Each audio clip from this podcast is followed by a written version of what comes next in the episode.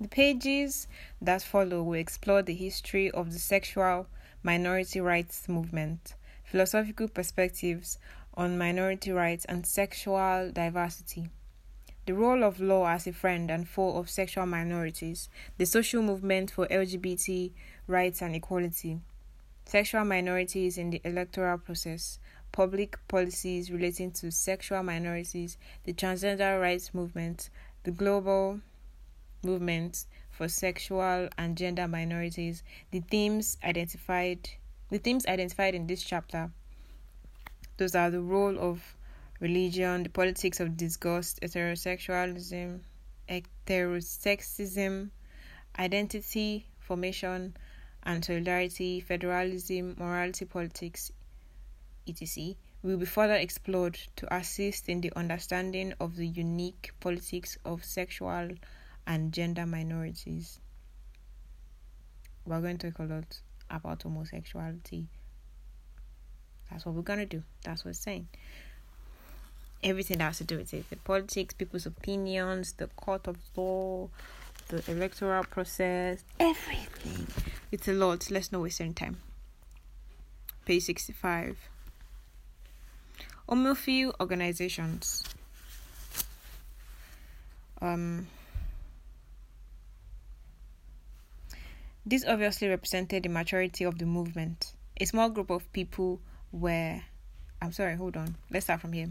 Inspired by Dr. Martin Luther King's movement, a more open and militant movement also began to form on the East Coast by the mid 1960s through the Mattachine Societies of Washington, D.C. and New York, and the New York chapter of the Daughters of Bilitis. Franklin or Frank Camry, Randolph, Randy, Wicker, and Barbara Gittings were some of the leading advocates of this era. A new organization was formed, East Coast Homophile Organizations, ECHO, with monthly meetings from members of the New York and DC groups and the Janus, Janus Society of Philadelphia. A national organization with annual conferences was also formed, the North American Conference of Homophile Organization, NACHO. Just it's going to be a lot of facts and words that might fly over your head. So just try to just listen, relax, listen and get whatever it is. If whatever it is that is the most important thing, I'll mention it to you when I finish reading. But it's going to go a lot like that, you know, mentioning things. Um reading things and talking about them. So relax, there's a lot. This obviously represented the maturation of, of the movement a small group of people were planning and organizing a movement and an agenda to affect legal and political change. At the first national gathering in Kansas City in 1966, the activists held a press conference to announce their goals. In advance of 1967 meeting in Washington D.C., Camry um, wrote to President Lyndon Johnson requesting a letter of welcome and a meeting with the president or members of the White House staff. Of course, neither happened, but the request reflects the seriousness and relative self confidence of the movement, or at least its leaders, such as Cameron. In addition, a strategy of direct action quickly emerged. No longer would no longer would quietly convincing elites to change their views on homosexuality be the main goal of the movement. They were not trying to change people's minds anyway. This alliance resulted in the first public demonstrations of the homophile movement in 1965. As activists picketed the White House, the State Department, the U.S. Civil Service Corporation, the United Nations, and the Independence Hall in Philadelphia, the goal was to get political leaders and other citizens to realize that the legal regime facing sexual minorities ran counter to fundamental American values of liberty and equality. Slogans on the picket signs included the phrase the phrases homosexuals ask for the right of the pursuit of happiness, homosexuals homosexual Americans demand their civil rights, first class citizens for homosexuals, sexual preference is irrelevant to federal employment. Camry, inspired by the, by the slogan Black is Beautiful, coined the phrase gay is good as a rhetorical centerpiece of the movement. In fact, Kamari's activism and rhetorical advocacy during this period places him as the leading figure of the 1960s homophile movement. It was spurred to action after being dismissed, um, dismissed, pursuant to Easton Howard's orders. That's somebody's name. As an astronomer, he had a PhD from Harvard. This Camry person, from the Army Map Service in 1957. He was dismissed from his work, so he took his case unsuccessfully to the Supreme Court and it was particularly focused on reversing the ban on federal employment. Um, there was a ban on federal employment for homosexuals. If you are caught, you would be oh, thrown in jail. Yeah, well, you'll be dismissed from work. That's that's for sure. And then in different states, you could be pen- penalized. Some states had ten years, some had twenty years. It was particularly focused on reversing the ban on federal employment. His self-authored appellate self-authored appellate brief he wrote you know a brief to the court is a remarkable statement of his political philosophy and f- framework for for reform. While Kamari's political philosophy is more fully addressed in chapter 3 it is illuminating to compare the statement of purpose he drafted for the DC Mattachine Society with the previous statement. I have read this thing so much that I know all the important figures now and I know the names of the societies. It's like it's like going to school. It's like taking a course. I just took a course in homosexuality for an entire week. Clap for me. mm, okay. So, what is drafted for the Mattachine Society? Let's just look at it briefly. Um, their aims and statement, all the things they want. It is the pos- It is the purpose of this organization. The Mattachine Society is a society that um fights for homosexuals, the rights of homosexuals. Although they were, they had to be, they had to operate in secret for a while, but as the um fight progressed, like as the revolution progressed, as Kamari appeared, Kamini, oh, what am I saying? Kamini appeared more in court, and he usually, normally, will not say that he's an homosexual in court. He never said that. He always found a way not to answer that question. But later on, he started admitting it, and the society got more public and more public and more public. It is the purpose of this organization to act by any lawful means a.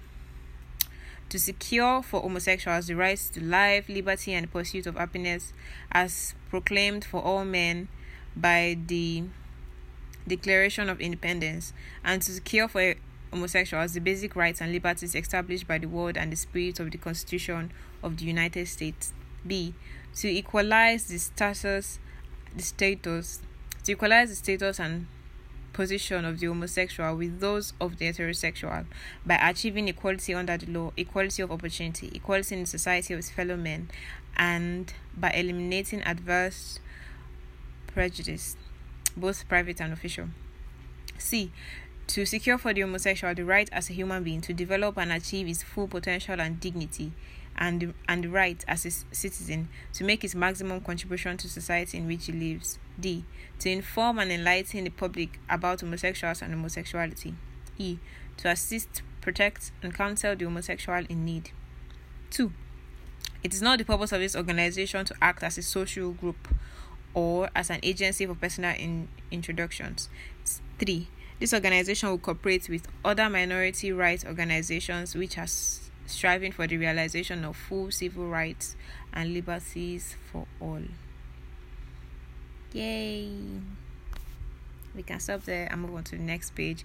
This is going to be a long podcast, isn't it? I have water. If I pause from time to time to take a sip of water, please don't don't think I am unprofessional. I'm just trying to survive. Do you know I had to quit my teaching job because I was getting weaker from talking too much. Don't like talking too much. Conversations are different. I mean, when you're conversing with somebody, you know, you shut up for a while, person speaks, you relax during that time. Conversations are easier. But when you're just talking and teaching and talking, and, oh God, the energy you expand. Um, this is in chapter two: the emergence of a movement for sexual minorities and its opposition in the United States. The history of the sexual minority poli- po- mm, the history of the sexual minority political and legal movement, okay, legal movement in the United States begins for the most part in the 1950s. In the United States in the 1950s, you can keep that in mind. It was not until the end of the 19th century that any conception about a class of people defined by non heterosexuality began to form, and much of the activity took place outside of the United States, especially in Germany. However, the frame of sexual minority rights as being part of liberal democratic framework with legal and political movements striving for equal rights and equal treatment is a more recent one in world history, but is the frame that has informed the politics relating to sexuality for over a century. At the same time, this frame has been resisted by a dominant Western, largely Christian tradition of exalting only heterosexual as a social, political, and legal identity and framing alternatives alternative sexualities as sinful and threatening. This chapter let's stop there. I just I, I highlighted that to give you a background of the history, you know. So that you get it. So that you get it. And on next page for three. Why did I skip so many things? Ooh, they mentioned Sigmund Freud in this book. Let's read what Sigmund Freud did. Oh, Sigmund Freud is this psychologist person. Let's read what he did. He wrote books, you know, Psychology of Dreams. He said very weird things about women. Let's let's forgive him. Let's just just forgive him. Um um few figures had as much impact on the politics of sexual minorities in the 20th century as Sigmund Freud. Largely enough largely through a miss. Okay, let me read that again. Even I don't understand what I just read. Few figures had as much impact on the politics of sexual minorities in the 20th century as Sigmund Freud, largely through a misinterpretation and misapplication of his theories about sexuality. In contrast to the leading sexologists of the late 19th and early 20th centuries, Freud rejected the idea that homosexuality was an inborn trait in a subset of the population. Rather, he argued that everyone was born bisexual, but that heterosexuality was the end result of normal sexual maturation. He viewed persons with same sex attraction as in a situation of arrested development, not fully formed heterosexuals. As he wrote to the mother of a gay son, homosexuality is assuredly no advantage, but it is nothing to be ashamed of, no vice, no degradation. It cannot be classified as an illness. We consider it to be a variation of the sexual function produced by a certain arrest of sexual development. Many highly respectable individuals of ancient and modern times have been homosexuals, several of the greatest men among them. While he did not think that persons with same sex same sex attractions could be there's no S after that attraction, sorry. While he did not think that persons with same sex attraction should be socially ostracized, his approach his approach that left them as less than heterosexuals had the effect of okay what that means is um he did say that same-sex attraction people should not be ostracized from their societies, but he also left it that they were not on the same level as people with heterosexual that, that were heterosexuals. So, in the end of psychotherapy is following his teachings, entrenching the the view that homosexuality was a mental illness to be treated. Oh, you were the one that started that. Ooh, let's clap for Freud, everybody. Clap for Freud, Freud, Freud, Freud. Always, always causing trouble. Eventually, Freudian psychoanalysis, oh, it was it was a psychotherapist. In psychoanalysis. He was the one that invented the whole psychoanalysis thing. So as a literature student, we had to study um him because the theories that we use to analyze our books was sometimes psychoanalysis. I use psychoanalysis to analyze to do my um what is it called? My project. My project on Alice in Wonderland and through the looking glass you're curious it's fine it's fine. I analyze it as just saying that it's it was not it's not really for children. The book is not for kids. The book is a dive into the author's um, mental states his psychology. It's a dive into his psychology. And his mind is interesting. I love it. I love that book. I don't know if I think I, I still love it. I've not read in a while, and I usually review things. You know, I'll I'll grow a bit, then I'll go and check if what I like is actually what I like. So, but I know that I've read that book about a lot. I spent a lot of time with it during this, so I think I still like it. I don't need to read again though. Eventually, Freudian psychologists took the view as described by historian Nicholas, the adult homosexual was deeply troubled and functionally impaired. Um, this was like the beginning of of trouble because people took this and ran with it that um, homosexuality was an illness, mental illness, and it was registered. You know, Americans have this um, log of illnesses, so they they log that in. Is it the medical society now or America? Um, the shy medical log where all the diseases in the world are logged in there. Homosexual was under mental illness. Homosexuality was under sexual illness. But eventually they took it out. So now we know where it came from. Where what prompted the mental illness thing? It was freud guys. It was freud. We gotta love that guy. We love that guy. Not really. We love you jesus love. But don't come near us um moving on moving on. On the days of pentecost. I'm sorry. Um if i'm going to skip some things because uh i'm tired of talking about them I'm sorry, it sounds inconsiderate, but there's a long list here, and if I talk about everything I've repeated that I read in other books, it will be painful, and this podcast will painfully long. So, just go and read.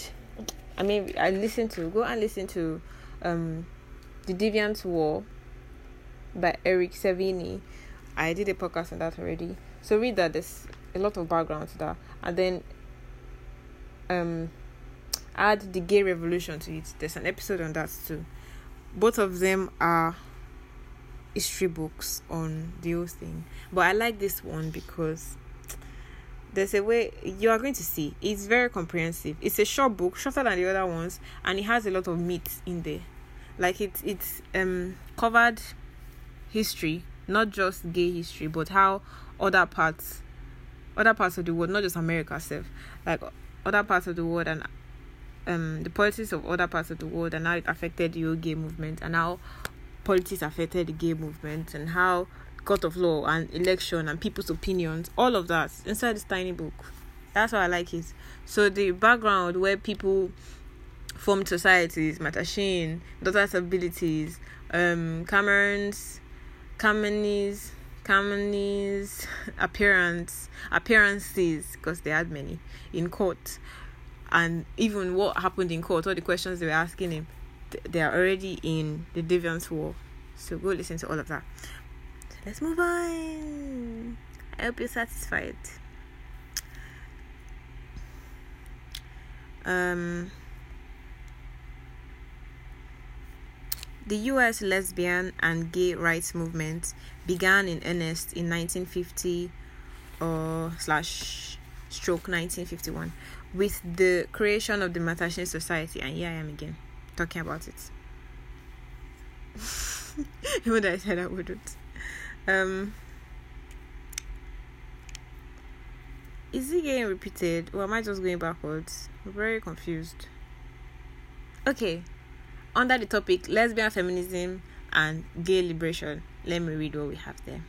By the late 1960s and 1970s, second wave feminism was emerging as a powerful movement. This feminism movement was focused on critiquing the patriarchal or male dominated institutions and cultural practices throughout society.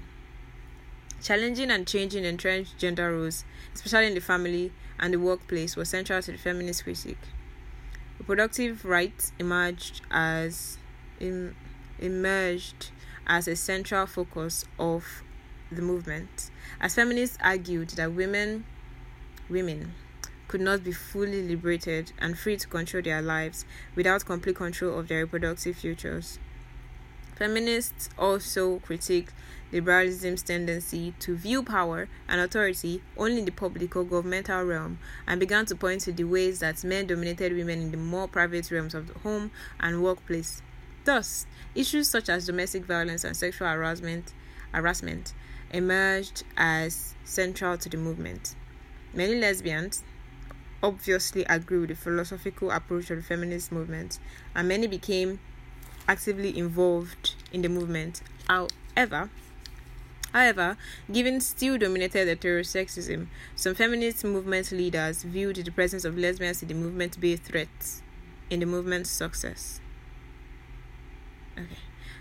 Most famously, Betty Friedan, whose book, The Feminine Mystique, helped to ignite second wave feminism, referred to lesbians in the movement as the lavender menace. Why? That hurts. And attempted to purge them from leadership roles in the movement. In addition, many lesbians also witnessed sexism and discrimination in the male dominated gay liberation movement. Sorry. Partially in response to their experiences and partly out of the logic of feminist analysis, some lesbians created a movement and body of feminist thoughts that placed lesbians at the center of the feminist movement. That became lesbian feminism. We were never taught lesbian feminism in school. And thought was different types of feminism. Well, congratulations, Bibi Okorie. You just expanded your level of education. Who is going to give me another degree? This I should be getting another. I got sidetracked. Sorry. Um, so we we know. I just I wanted to point that out that not um every woman supported the women even in feminist movements. Not all of them supported lesbians being among them. They didn't think they're fighting for the same things. They felt threatened. It's more like it. They felt threatened. Ah.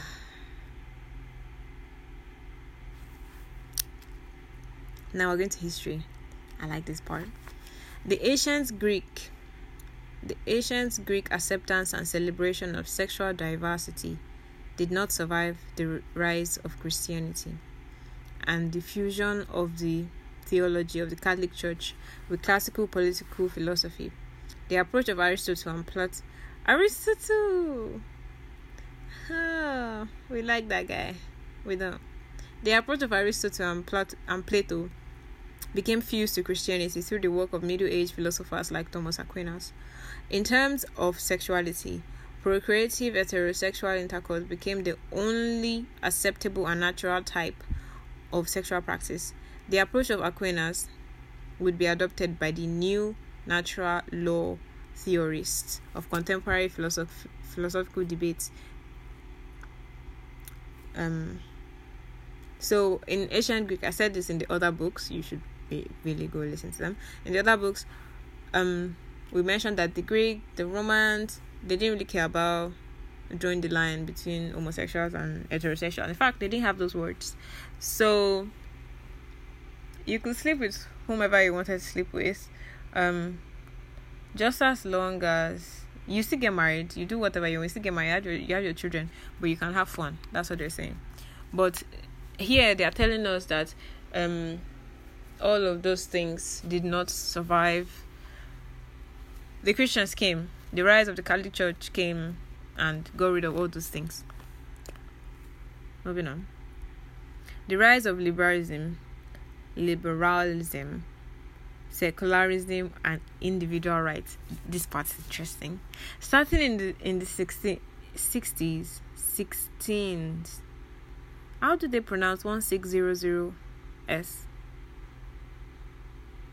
Is that the 15th century? That's 15th century, right? I'm just going to say 15th century. Hi, 15th century. So, um, Western political philosophy witnessed a significant. I'm not trying to think about anything right now. I can do better, but I, I'm trying to read. I'm sorry. I hope people get what 1600 is. Okay, let's try. 1600 is Western political philosophy witnessed a significant shift away from the assumptions and values of classical political thought. Thoughts. Thomas Thomas Hobbes, this guy, this guy, Thomas Hobbes. Oh, the reason why I said something about Aristotle, I didn't tell you. Aristotle um said, well, I hope he changed his mind later in his life, but he did say that women exist um, only because when we're in the womb, there's a malfunction. There's a why a deformity. That's what he called us. A deformity. And and then he said some one other nasty thing. I don't remember. It was not nice to you. I felt very hurt, but I just said it. Why should I feel hurt? Somebody just lied. Why should I feel triggered by that? Liar. Liar, liar. Now, Thomas Hobbes is a very interesting character. Let's read about him. Thomas Hobbes and Hobbes and John Locke became began sorry began to push political thinking in a more secular individualistic and egalitarian direction in their very liberal in their early liberal thoughts so this is after we're tracing history now that's why i like this book helps us trace history there's the greek people they were very free with their bodies. Then the church came in and pushed out all those things and established heterosexual as the normal, what is good. Then after that, during the 16th, 15th century, please just go with me, 15th century. Um, that's when these people. By the way, Thomas Hobbes is was like allegedly the first atheist in the world. So that's that. So Thomas Hobbes and John Locke, they were the ones that started to move people towards a more secular, a more individualistic, liberal type of thinking. That's after you can trace it now. The Greek, the Christians, then the Thomas Hobbes people. Um eventually liberalism matured and began to contemplate personal freedoms including the right to determine one's personal path in the world, including intimacy, especially in the political thought of Jeremy Bentham and John Stuart Mill. Oh, I heard those names. Hi.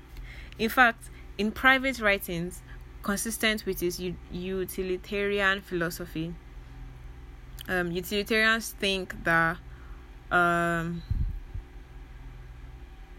as long as he makes a particular group of people happy and um, it makes people happy it's not a danger to them or other people. And as long as you know that group of people uh, not are not they're not rapists or killers things like that then you can have at it. That's what utilitarians that that's a very simplistic point of view but that's what they think.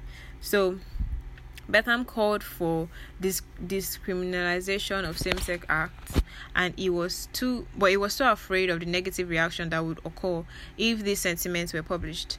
Unlike the classical philosophers, early liberal theory evolved in a time of intense hostility to sexual diversity, but the logic of emerging liberalism would create the political framework for an eventual discussion of sexual diversity. Thomas Hobbes is most famous for his arguments that the only way to permanently listen to this you gotta listen to this. This is interesting. Thomas Hobbes is most famous for his argument that the only way to permanently escape the state of nature in which life was famously solitary, poor, nasty, brutish, and short was for individuals to agree to surrender all power to the Leviathan.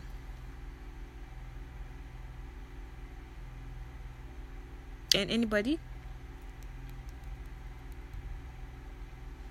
uh, Leviathan from the Bible. Am I pronouncing that right? Leviathan, Leviathan. I think I'll just go with Leviathan. Uh, the the the serpent-like, beast-like thing that lives in the water and is somehow symbolic to the devil. Um, you should. The only way you can escape your short, poor, nasty life is to surrender all power to the Leviathan or the ultimate sovereign authority. Okay. Not so bad. You should either surrender to God or the devil. That one quite extreme. Our brother. Then he turned out to be an atheist. I don't know what did he surrender to then. Um Okay. Um in exchange for peace and security. Look at where we got the idea. You surrender so I can get peace and security. Before the surrendering of power, however, Hobbes viewed politi- politics through the prism of individualization and held that politics was driven by selfish human desires, not communitarian impulses, as Aristotle argued. This analytical individualism would powerfully shape the evolution of liberalism. In addition, for the politics of sexuality, it's called for the secular- secularization of politics and the undoing of centuries of merging of church and state was profoundly important. Personally, I think everything went to shit when we decided to agree to this um, as a species. When we decided to, well, as a Christian, I just have to say that um, everything went to shit when we decided to separate church from from state because the church no longer had influence on the state, and the state could do whatever, and the state had no point of reference aside the people. So it has just become the government which the people can wield, which the people have placed a lot of power in, against the church. So um, it's an instrument, uh, and largely it's a thing. It's a thing about um it's about numbers. It's almost it's almost a game of numbers. Like the majority will vote because that's how we have placed our society. That's democracy. So the majority will vote. But what is interesting in all these books is the fact that they were a minority. like they were a small sect of people and they managed to convince people they got the majority on their side they were able to persuade the courts persuade um public opinion. They were able to do things that eventually changed people's minds about them, and they got what they wanted. That is the that is the incredible thing about revolutions by the way or basically all revolutions because people are not on your side initially and then you keep working on things and doing things that makes them change their minds so it started from there immediately um church separated from state and the fact that we had to have America, by the way, had to have the First Amendment, Constitution, liberal rights, right to pursue happiness, and all of that. So, because at the end of the day, when you look at the right to pursue happiness or the pursuit of happiness is quite, it's not the same. What makes me happy does not necessarily make you happy, except that's God, and that's good. That's good. Hi, baby. I hope you don't mind me. Okay, I'm gonna call you baby. Sorry. Um, but it's essentially it's not the same and these days it's looking quite different for everybody quite quite different for everyone and i don't know our society is so obs- obsessed these days with wanting to be a um, minority everybody wants to be a minority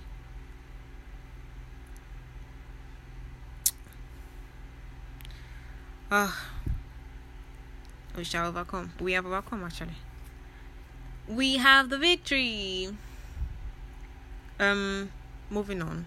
I got digressed. If you don't like Christian talk, I don't apologize. Hobbes' views about political philosophy were significantly shaped by the violence and chaos of the English Civil War 1642 to 1651, much of which was. Uh, the earth has been through a lot. Much of which was driven by religious differences. Indeed,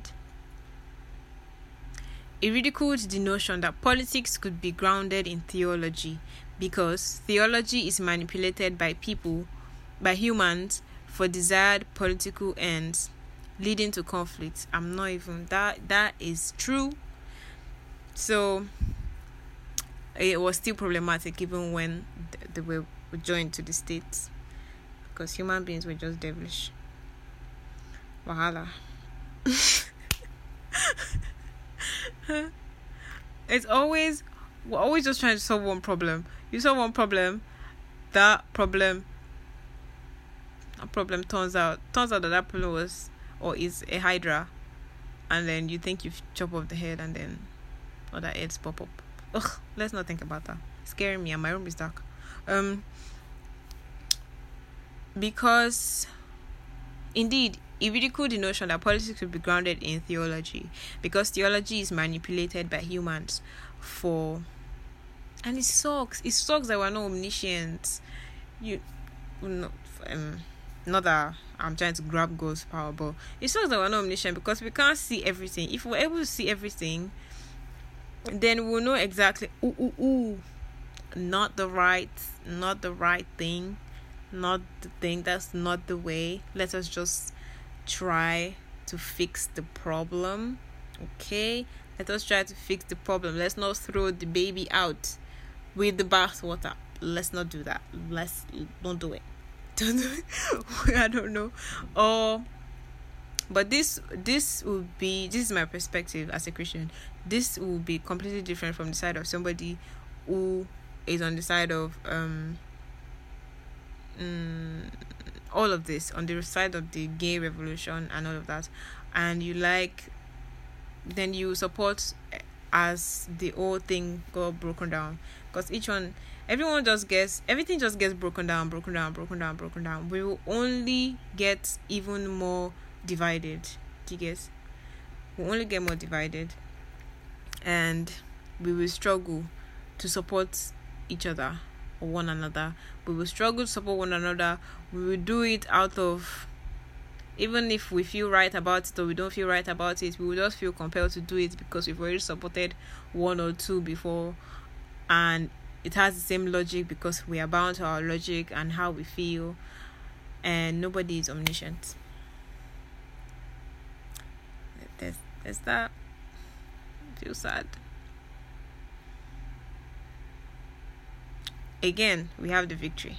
Don't lose hope. Don't don't don't get despondent. I love you. Okay you have good cheer as he stated in defending we're talking we're talking about thomas here. As stated in defending absolute sovereign power from superior claims of a religious power there's no covenant with god but by mediation of somebody that represents god's person. Eh? Eh you've not heard of the Holy Spirit, but this pres this pretense of covenant with God, wow, I feel shook it. But this pretense of covenant with God is so evident a lie, even in the pretenders' own consciences, that it's not only an act of an injustice, but also a vile, unmanly disposition.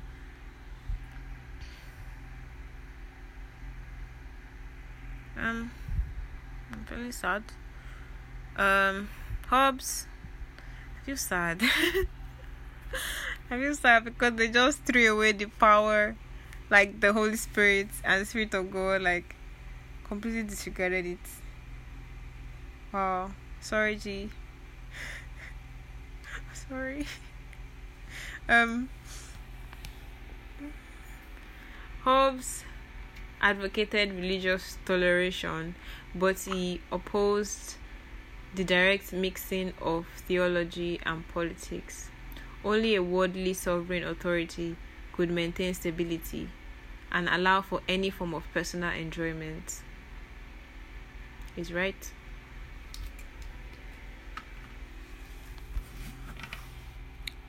It's right there. Only a worldly sovereign authority could maintain stability and allow for any form of personal enjoyment. They they they can't maintain stability, but they can allow for any form of personal enjoyment. I agree with half of that. So um oh, oh this part. While in the end the Leviathan could potentially limit human freedom. The ability of the Leviathan. What is this guy saying about Leviathan? What's wrong with this guy? Indeed, Hobbes' philosophy is also important for a focus on individual happiness and pleasure and a diversity of human impulses for pleasure, while in the end, it's just pleasure. Eh, hey, Timon Kokon, when Jesus nailed his, he, he was nailed on the cross, was it pleasure? Don't know what's here, don't know what's going on. don't know what's up. that that is the height of discipline. Okay, business people think they are disciplined. They wake up at four, they do this, they do that. They tell you to put in ten times the amount of effort that other people do. They tell you to condition your body. They tell you to make new habits. You obey them because to some extent that makes sense to you. It makes a lot of sense. You know that you can't just enjoy yourself into into your dreams, into the things that you want to achieve. That makes sense to you. Who made that law? God. But by the way, that's just by the way. I just wanted to remind you. Just just by the way. Then here is bringing something on individual happiness and pleasure and the diversity of human impulses for pleasure.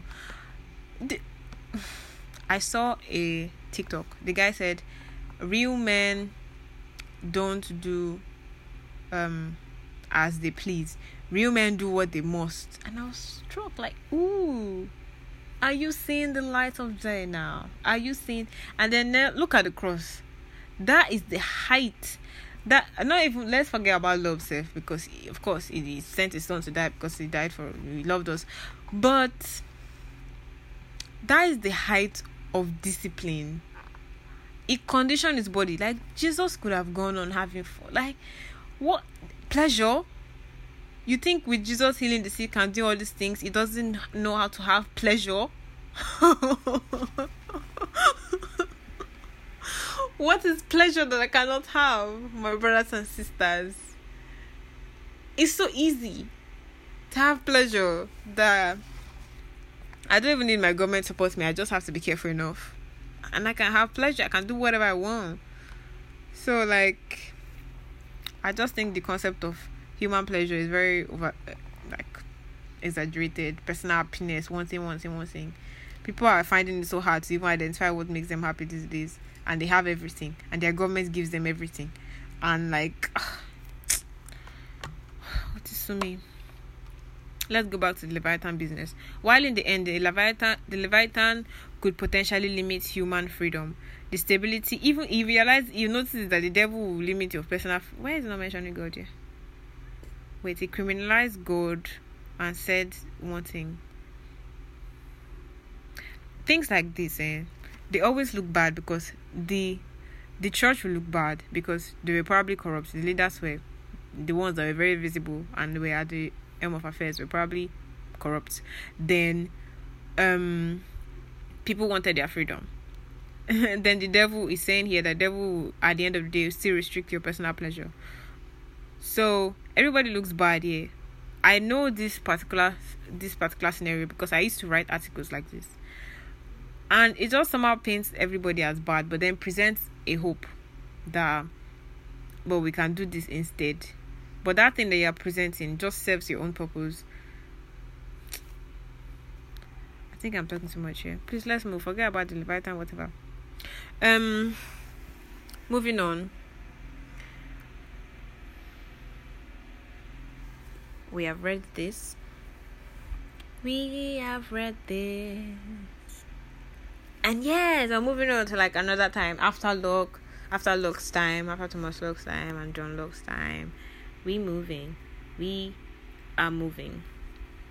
For understanding the politics of sexual minority in the United States, there's perhaps no more critical a political philosopher than John Stuart, Stuart Mill, his essay on his essay on liberty on liberty title had a profound impact on US politics and law in that in that essay Mill defended freedom of speech and the freedom to make personal choices unencumbered by the state or by society through shaming and ostra- ostracism. Wow. Is it not ostracization? Ostracization. Well, ostracism is shorter. This late, this latter point is crucial, and given that liberals like Locke had been mostly concerned with threats to individualism stemming from the government, not the private realm. For long, for Mill, as long as one's action do not infringe on the rights of others, an individual should be unconstrained by government or society. So that we moved from that God law to that one, that that thing, that thought where you think because your actions do not affect the other person. Um, it should be a right. Hmm. That particular allows like different things to float on the surface.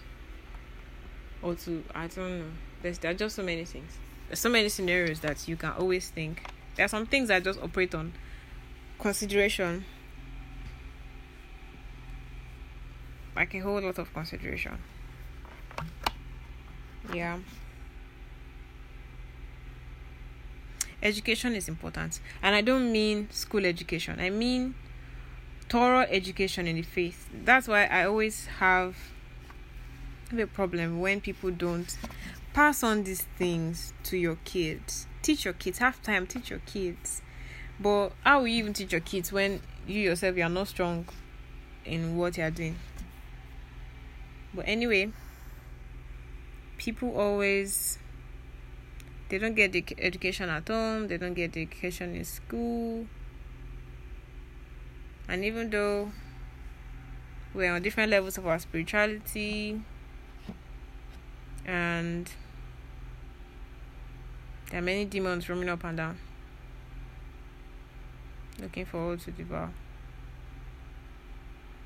And many people don't have the tools to resist the devil. So, Lord, have mercy. Have mercy. I want to move past all of this. Page 116. Queer theory developed from Foucault and the writings and arguments of other philosophers like Judith Butler. Butler argues that gender is purely socially constructed.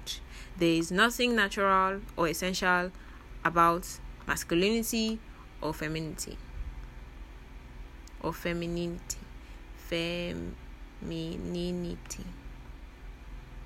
In reality, gender is quite fluid or malleable. When we think we what we think we see as gender in ourselves and others is in reality a performance.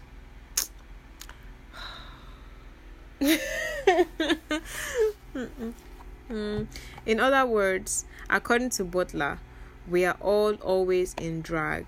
So we're always performing. Okay. She says what we see, oh, what we see as gender in ourselves and others, the things that we see with our eyes, are hardly ever um the true essence of masculinity or femininity. And I agree. I agree. But I am yet to study on what masculinity and femininity actually is. And it's not about clothes. Uh, you can find a way to express yourself through clothes and still you can wear like really manly clothes and be a feminine and your femininity will still um shine through that. There's just people that have that type of energy. They are not trying to be men and even when they wear men's clothes you can tell that they are not trying to be men. Like they are not trying to be men. But there are other people that you can see that they are actively trying to be other people in their clothes. And same thing goes for other women. So you have to wonder where is that coming from but i'm yet to know what masculinity is. I, I think i'm going to learn that next week because next week i'm going to be reading on feminism. And yeah and because i'm going to be reading on feminism i will definitely need to understand the structure of the home and what makes men men and what makes women women. I, I need to understand that because i know for sure there's no clothes. So what is that? It's something in us. It's something some something spiritual definitely. It, anytime something is spiritual that and we can always mess with the phys- physical side we can always mess with the physical side. And when we start to mess with physical physical sides it starts to mess with people who are not strong inside their head. And they start to form like really weird things in their spiritual. And before you know the world descends into chaos. So what we're saying here is not that even if it hurts people like it goes back to that thing. I wanted to say that that thing was largely selfish. That statement where you say if it doesn't affect somebody if it doesn't infringe on the rights of somebody then then um you can go ahead and do it. It's largely selfish because there are some things that you just know your brother suffers suffers with. And it's not infringing on his rights. It will be basically you trying to infringe on your own rights in fact to protect the other person's mind. That's where consideration comes in. That's why you know it's still about love. It's still love at the end of the day. It's not it's not it's about you but it's also toning yourself down just a little bit so that you are not causing trouble for your neighbor. You know like just a little. But because of that law because of that one law because of that one change from church church behavior to that every other thing that came from it came from it you know if if you become a hypocrite if you follow that law if you're that type of person and then you start to think oh um i don't really accept it doesn't infringe on the right of somebody but i don't accept this that's bullshit. You should accept it. It's like solomon's wives. Um when solomon got married and also acquired all those concubines do you think he loved all of them? No i'll answer that for you straight up it couldn't have loved all of them. It maybe loved them with the love of God, but it couldn't have been so passionate about all of them. But this one that he loved the most, or maybe three of them that let me not say three, maybe he, he had like capacity for all those women. So a hundred out of all those women, and he loved them, and they asked him, Solomon, please, I miss my idols. Please make me idol, baby. Rub your head, rub your head, kiss your kiss your face. And then he says, Okay, fine, baby, you've kissed me. Of course, I'll make it for you. Then he builds an idol for maybe two, three of them. What law could make him build idols for all of them? Because he did. He later did. He did. what law do you think made him build idols for the rest of them? Fairness. It's fairness. Immediately you start to operate on one law, you just have to do it for the remaining people. You, you have to stretch yourself and do it for the remaining people because you can't come off as a hypocrite. You married us all. We're all your concubines. We're here for you. Do you think he enjoyed building all those altars? Maybe he did. Maybe he really liked all those women. And maybe he did. But at the end of the day, he ended up building all those things. And who was in trouble? He was!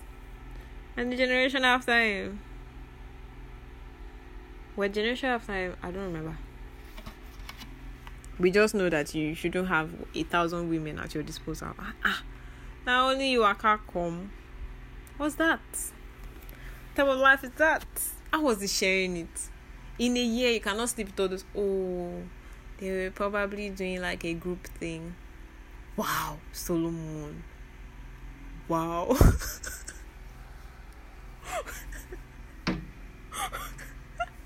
wow, that guy was strong. What? Or maybe he didn't sleep with them. It's, there's the probability that he didn't sleep with all of them. That he just had them. To just be like, oh, the king had so so this, you know, because he was such a great king and he was very wealthy and he had the means to take care of all those women. So maybe he just had them. Ah, but 1k women. Wow. My guy is strong. My guy is strong. Um The notion that gender and also biological sex, as intersex theorists and advocates claim, is socially constructed has created tension between some feminist thinkers and activists and queer theorists and transgender or intersex theorists and activists. intersex people believe that, you know, um, gender is a social gender and biological sex, like you coming out with a vagina, is a biological, it's a social construct. So other people didn't agree with them. Feminist thinkers they agree with them because their basis was they're fighting for their own womanhood. And activists and queer people and transgender people didn't agree. Everybody just trying to be the best here. While some feminists or oh, they're trying to belong I don't know what it is. I can't I'm I'm sorry. I'm not a psychologist, so let's forget about that. Uh, I apologize. Why some feminists incorporate insights about social construction into their feminist analysis. Others take a more essentialist view of gender as something fixed and culturally powerful. They fear that moving away from viewing gender through the prism of men versus women will undermine the critique of male power in society. So everybody is trying to serve their interests now. In particular, everybody's trying to serve your interest. Nobody's trying to serve everybody's interest. Even when you are trying to serve other people's interests, you are thinking at the corner of your mind, there's really nothing particularly wrong with it because you know good deeds always make you feel good. So people say there's no complete good deeds. Um That should even come up. That's like a, natural law. That's a very natural law. In particular, some feminists are critical of transgender women because it is argued they have the choice to remain in a socially and political power role as men or can retreat to this role when necessary. Other feminists argue that gender is significantly socially constructed, but that male power remains a significant cultural and political force. They view transgender individuals as a path to the equalization, if not elimination, of rigid gender categories and the power dynamics that come with those categories. But the anti transgender element of some feminist critics has had powerful effects. Okay? I just telling us that some people are not agreeing with the other group and some agree with other groups and they think it's powerful and all of that. It's a mess. The new natural law movement is a movement in law, philosophy, and theology that is closely connected to the teachings of the Catholic Church. These thinkers ground their analysis not in liberal or liberal liberationist traditions, but the classical political thoughts of Aristotle and the adopter of Aristotelian thoughts to Catholic doctrine, Thomas Aquinas. Okay. Central to this approach is the notion that law and policy should only promote heterosexual procreation sex, a family structure that supports this. Strong critics of this um, approach, philosophers Nicholas C. Bamforth and David A. J. Richards note the implications for sexual and gender politics.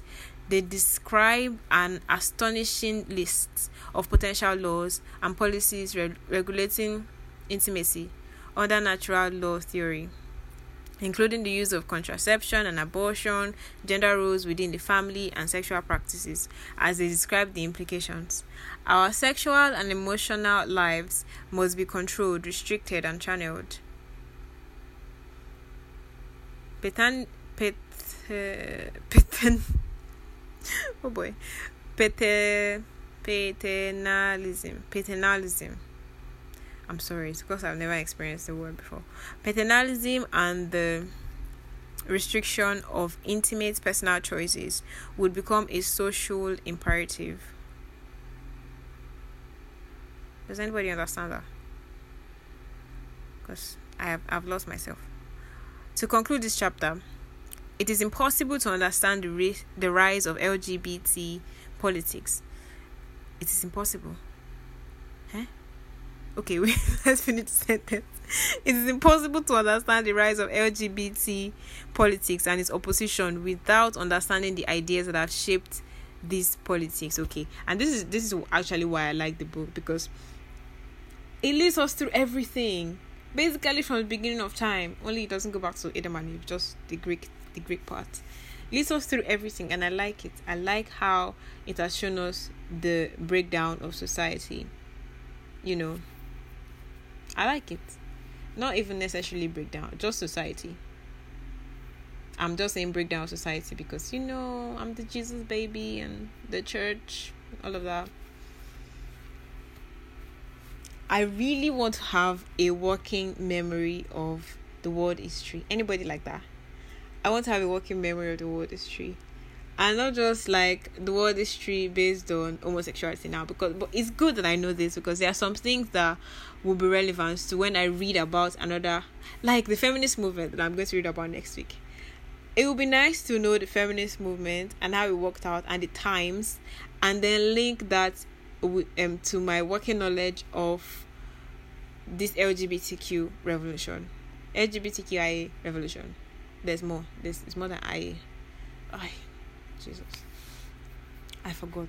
I'm sorry. Um. So I'd like to link that to that. Wouldn't it be nice? And then I'll check another movement. Maybe not even necessarily movement, but like something that happened in time, and still has um present implications and keep linking it. Like a like walking history book. That would be so cool. Let's move on. Page 144. Okay, we're talking about politics now. This part was my least favorite part. The politics and law part. Because I don't know much about politics and law okay not politics law the whole election the law just the law courts all these things Jose Sarria was the first openly gay candidate for public office when he lost a race for the San Francisco Board of Supervisors in 1961. Frank Kameny ran unsuccessfully for Congress in 1971 while mentioning all the people, all the gay people that ran for um positions of power and most of them didn't win. Somebody even got killed.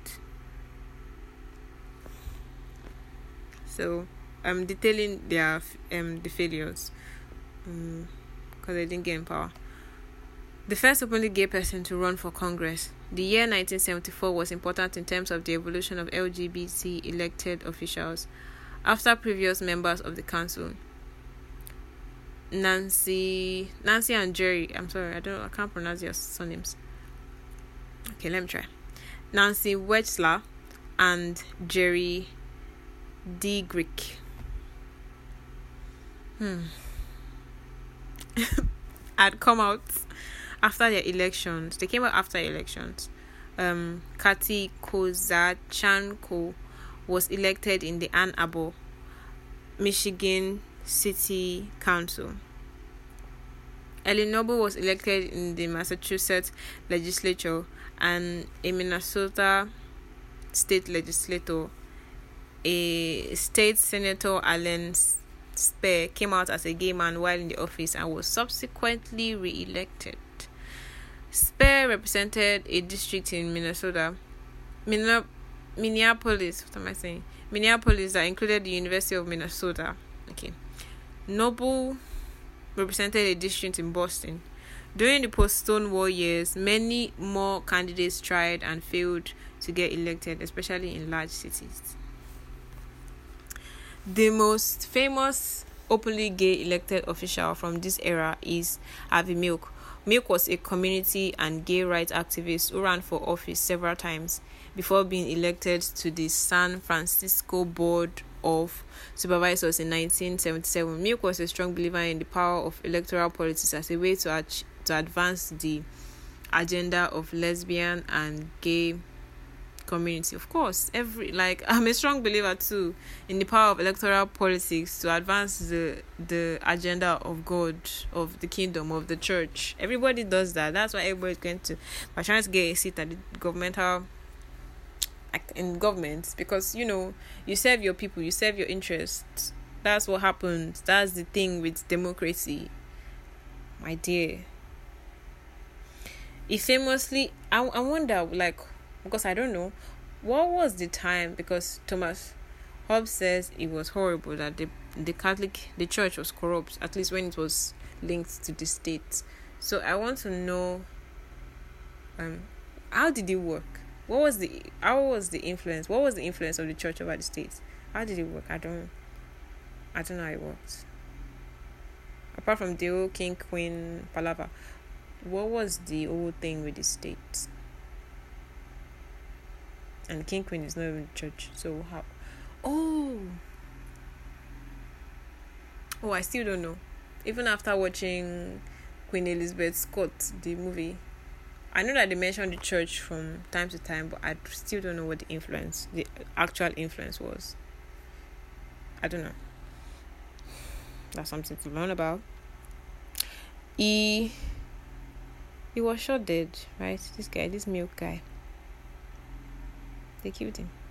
Of course, Milk was assassinated along with Mayor George Moscone by fellow supervisor Dan White in 1978. White had resigned from the board but then changed his mind and wanted Moscone to reappoint him. Moscone eventually decided to appoint someone else. He first shot Moscone at City Hall, then Milk. Milk was a close ally to Moscone, and and Milk and the much more conservative White eventually became political rivals. They killed him, he died. Blood everywhere.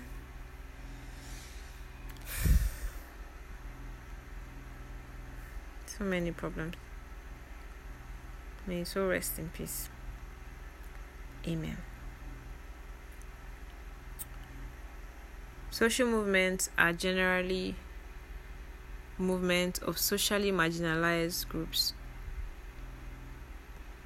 you know, like the African American civil rights movement, the suffrage, suffrage, suffrage and women's rights or feminist movement, movements, and the disability rights movement are all prominent examples of social movement. They became more common as mass politics emerged or movements involving large numbers of average citizens and became more common by the end of the 19th and early to mid 20th centuries. Social movements use a variety of tactics like direct action protests to create awareness or place pressure on the government, such as marches and sit ins or demonstrations, directly lobbying or pressuring government officials, litigations, and media campaigns. So that was the that was the strategy that they used to get to gain more awareness no societal awareness. The depth of hostility towards sexual minority can be seen in polling data as the on the morality of the sex same intimacy. Since 1973, the General Social Survey has been asking respondents whether sexual activity between persons of the same sex was always wrong or not wrong at all. In that year, in that year, that's 1973, um, 70, 73% responded always wrong. This percentage always rose gradually, actually rose gradually throughout the 1970s and the 1980s. I find that funny. Reaching a peak of 77% in 1991. This number declined significantly during the 1990s and 2000s to 46% by 2013 with 44% responding not wrong at all.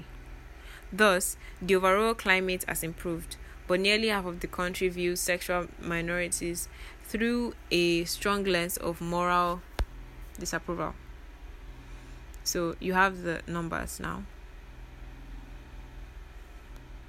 You know what's up?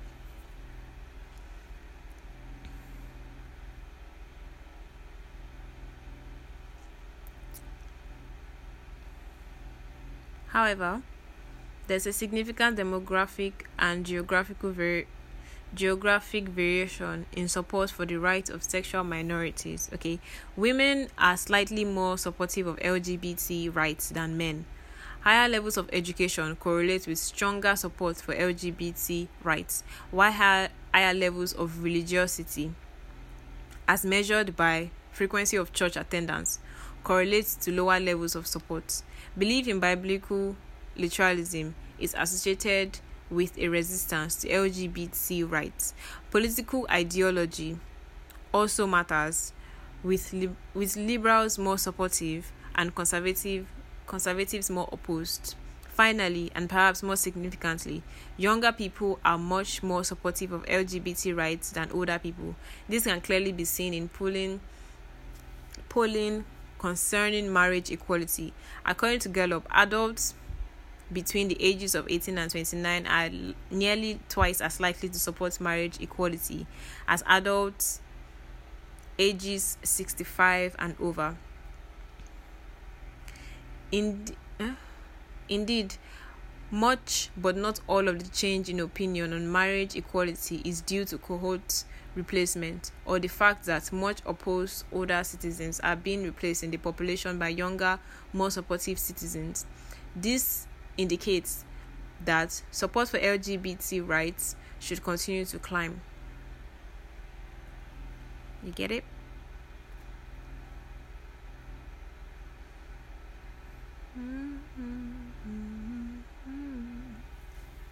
Kennedy's opinion was also notable for its equating same sex intimacy with opposite sex intimacy. All of the moral judgment of Bowers was gone, and the issue was fundamentally refrained by Kennedy. You don't understand it yet, but you understand it. In dissent, Justice Antonin Scalia accused Kennedy of judicial activism, that is, overturning a decision made through the democratic process, and argued that the right to privacy, as developed by the court, did not prevent a majority in a, in a state from enacting a law grounded in theological morality. As he said, many Americans do not want persons who openly engage in homosexual conduct as partners in their business, as scout masters for their children, as teachers in their children's school, or as boarders in their homes. They view this as protecting themselves and their families from a lifestyle that they believe to be immoral and destructive. He also noted that Kennedy's supportive language could open the door to a future ruling validating same sex marriage. In fact, a few months later, Chief Justice Margaret Marshall would rely heavily on Kennedy's language in finding Massachusetts' ban on same sex marriage unconstitutional in the groundbreaking. So, the problem from from that whole thing about still from the whole thing about consideration as long as it's not hurting anybody one thing one thing one thing um it's fine people that are now uncomfortable with it like they are not com- it's not a matter of i'm sorry but like you can exist. You know you can exist. I'm not there's a difference between acknowledging that homosexuality is a sin okay especially if you're a christian. Like i'm just going to speak la- largely to christians. Um but okay to everyone listening i'm a christian. Let's this is how I'm going to interpret it because I'm a Christian. You know, for God, for God, baby. Um, so the problem with that, with that rule, another problem with it is people are not comfortable with having homosexuals around them. They don't think it's good. You can't change their mind. They just think it's not. They don't think it's good to be around them. Okay they don't think um they are trying they're also learning about self-control. And they don't think you hanging around them is good. They will probably have to travel to the north pole to be away from you. And and that is still constitutional. That is still utilitarian because it doesn't hurt anybody. Because at the end of the day, the person makes the choice to have to leave his family or get comfortable with you. That is why, as Christians, like uh, I don't think there'll be anywhere we can run to. This this is our earth, and we share with like many people. So you need to get powerful. You need to get powerful. This this there's nothing again. You need to get powerful. Um, and by powerful I mean you need to know who God is. You need to know the gospel that you have believed. You know the reports that you have believed, like Paul said. Um, but I am convinced because I know the, the report. I know whom I have believed. So when you get there, it's going to be hard. It's just going to be a bit harder because um you don't know who is around your child and you don't know what they are teaching them. And you have to be careful because they are children, they're the ones that are most vulnerable to these things. You know, when you don't teach them or when you're not extra careful, you're just going to be extra extra careful. When you're not extra careful, I I sympathize with parents actually. When when you're not extra extra careful, they will think you are, you know, not fashioned or they, you've gone out of fashion. Teach them, and to do that, you have to be strong yourself, like really really strong, and ask God for a lot of help, and go to a really really good church. So that at least they have people that go to church, not just any church, oh.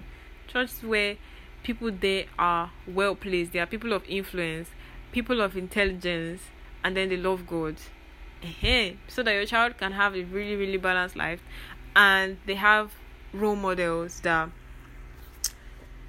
role models that speak up, role models that are bold, role models that love God, and role models that are really, really intelligent. Because we young people, we like intelligent people. We are very attracted to people who have their heads screwed on straight. So, and people have achieved things. We want to see results. So, people that have results, people that have their heads screwed on straight, will be the ones that first appeal to them. People who dress well too. We like people that dress well. That are very we like fashion forward people, but like not outrageously indecent people, but we like fashion forward people. We like like you can sweet sweet things up for us. That's what we're here for. don't make it boring. We don't like boring. We do not like boring. Okay? We like to learn, respect us. We like to learn, we like to learn a lot, but we also do not like boring. So just know that you know that about yourself now. So know that even your kids, you'll probably be double so keep them as engaged as possible. Keep them around you. Keep them around you. Um when people tell me that they want to have four kids, I'm not saying you should not have four kids. So if that's what God says, okay, you can handle this, baby, you go have four kids. Go ahead and have four kids, five kids, seven kids. You are sustained by the grace that God gives you, not by what I say, not by logic either. So go ahead and do what God wants you to do. But when God has largely left that choice to you, and trust me, you know when God has left that choice to you, my dear, raising a child is not beans. It's not. It's not. It's not easy.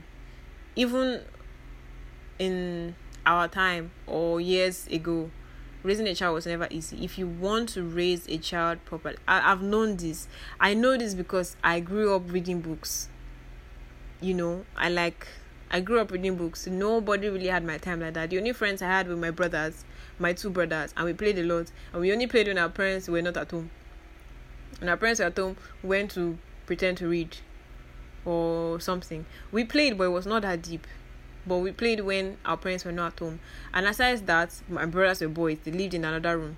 And I largely I stayed by myself. I had a sister, but she was, she was she's five years older than me. So we always had a gap. When she's leaving secondary school, I'm entering secondary school. When she's leaving primary school, I entered primary school. Things like that. There was always that huge gap. You know, so um I grew up quite lonely. And I read a lot of books.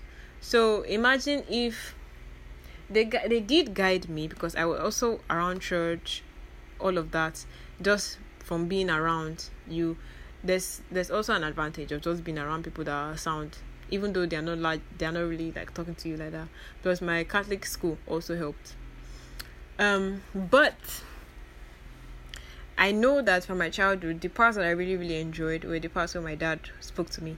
And my dad had a way of speaking to me in a way that was not condescending. I don't know, as a child, I always was I was always very big on respect. I hated when adults treated me as a kid. And most adults, they don't really have time to even treat you as a kid, but they have time to treat you like you're not there. Okay? they have time to treat you like you're not there, like, oh, she'll handle herself, things like that come think of it, that's how I treat my um my cousins. I give them time sometimes, like, but they always end up annoying me, so I always drive them out of my room eventually. Um, but as a parent, you don't have the opportunity to drive your children out of the room because they've offended you. You must actively be there in their life, teaching them life lessons and not making it boring so that they don't resent you and then they will not listen to anything you say it's a lot of work to now be having five children where you have to be actively present in their lives. It's a lot of work. Your child should not be lonely. It's a lot of work. You don't know what they're gonna look for when they are lonely. It's a lot of work. You're responsible. You're responsible. No it's you. It's you babe. I think i have to stop the podcast here. I'm talking too long. It's already nine. Um, and we still have a very, very, very long way to go. And I'm sorry, but I can't go there tonight. And this way I'm going to stop. So if you find this interesting, you should read the book. The book is, see, quite nice, quite encompassing, a very good resource, and it's just how many pages long? 388 or so yeah 388 pages long. It's quite short and it's, it's a nice book. So read it. Come and talk to me. I will appreciate it. Love you. Bye. Love you bye. Love you bye